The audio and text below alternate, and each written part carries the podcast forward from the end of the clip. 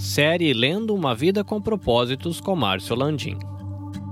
Capítulo 10. A essência da adoração. Entreguem-se completamente a Deus, para que Ele use vocês a fim de fazerem o que é direito. Romanos 6:13. A essência da adoração é a rendição. Rendição não é uma palavra muito popular e é quase tão mal vista quanto submissão. Ela faz alusão à perda e ninguém quer ser um perdedor. Rendição evoca a desagradável ideia de admitir a derrota em uma batalha, perder uma competição ou capitular perante um adversário mais forte. E na civilização competitiva de hoje, somos ensinados a nunca desistir. Preferimos contar sobre vitórias, sucessos, conquistas, a falar de complacência, submissão, obediência e rendição. Mas render-se a Deus é a essência da adoração. Deus diz na sua palavra, através da vida de Paulo, o seguinte: portanto, meus irmãos, por causa da grande misericórdia divina, peço que vocês se ofereçam completamente a Deus, como um sacrifício vivo, dedicado ao seu serviço e agradável a Ele. Esta é a verdadeira adoração que vocês devem oferecer a Deus. A verdadeira adoração, agradar a Deus, acontece quando você se rende totalmente a Ele.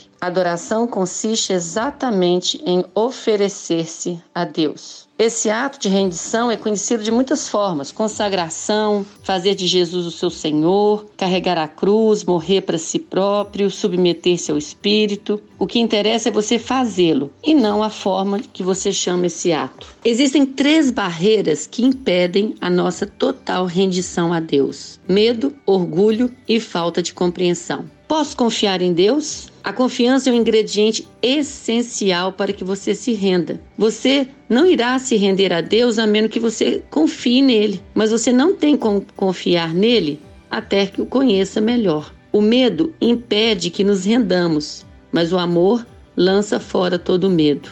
E como você pode saber que Deus o ama? Há várias formas. Ele fala do amor dele. Ele nunca sai da nossa vista, Ele se preocupa com os detalhes da nossa vida, Ele nos criou, Ele nos deu a capacidade de desfrutar de todos os tipos de prazeres, Ele tem bons planos para a nossa vida, Ele nos perdoa, Ele é paciente e a maior expressão é Jesus. Ele nos deu o Filho dele, o único Filho, para morrer por nós. Ele nos atrai delicadamente para Ele. Deus é amigo e libertador e render-se a Ele traz liberdade, não servidão. Admitindo nossas limitações. Uma segunda barreira para a total rendição é o nosso orgulho. Não queremos admitir que somos apenas criaturas e que não estamos no controle de coisa nenhuma. Como gostamos do controle, como gostamos de ter a última palavra. E isso faz com que nós percamos a chance de nos render a Deus. Não somos Deus, nem jamais seremos, somos humanos. É quando tentamos ser Deus que acabamos mais parecidos com Satanás, o qual quis a mesma coisa.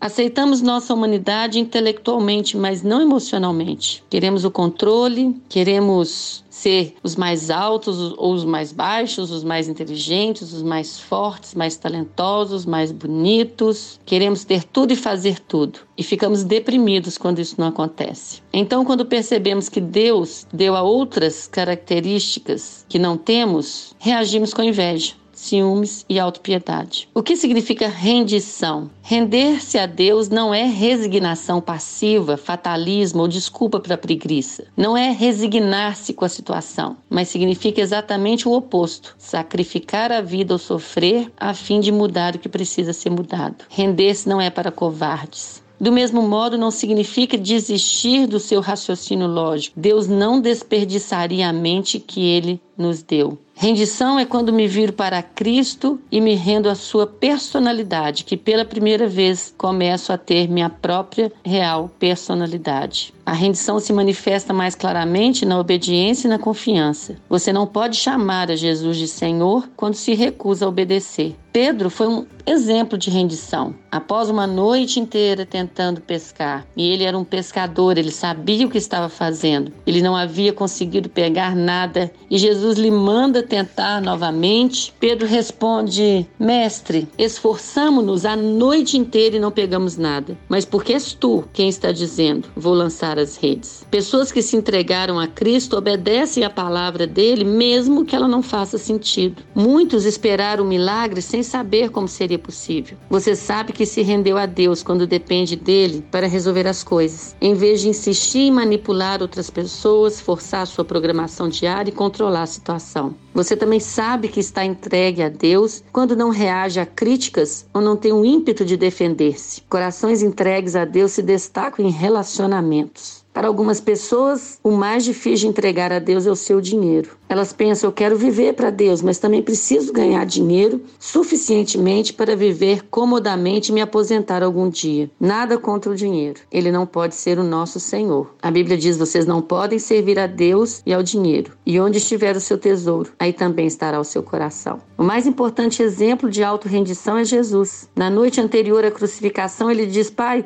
se for possível, afasta de mim esse cálice. Contudo, seja feita a tua vontade. Render-se é um trabalho árduo, é uma intensa guerra contra a nossa natureza egoísta. Mas a bênção da rendição está, em primeiro lugar, você sente paz. Em segundo, você se sente livre. E em terceiro, você experimenta o poder de Deus em sua vida. Pessoas entregues a Deus são exatamente aquelas usadas por Deus. E é a melhor forma de viver. Todo mundo, com o tempo, se rende a algo, a alguém. Se não for a Deus, você se renderá às opiniões ou expectativas de outros, ao dinheiro, ao rancor, ao medo, ao orgulho próprio, luxúria, ego. Você foi feito para adorar a Deus. E se fracassar em adorá-lo, criará outras coisas, ídolos, para as quais entregará a sua vida. Você é livre para escolher a quem se entregará, mas não é livre das consequências dessa escolha. Render-se a Deus não é a melhor maneira de viver, é a única maneira de viver, nada mais funciona. E você não pode cumprir os propósitos de Deus em sua vida enquanto estiver focado em planos pessoais. Se Deus tiver de fazer uma profunda obra em sua vida, ela começará por aqui. Então, entregue tudo a Deus. Os arrependimentos do passado, os problemas do presente, as ambições do futuro, seus medos, sonhos, fraquezas, costumes, mágoas, traumas. Ponha Jesus Cristo na direção de sua vida e tire as mãos do volante. A rendição é algo que acontece no dia a dia, a todo momento da nossa vida.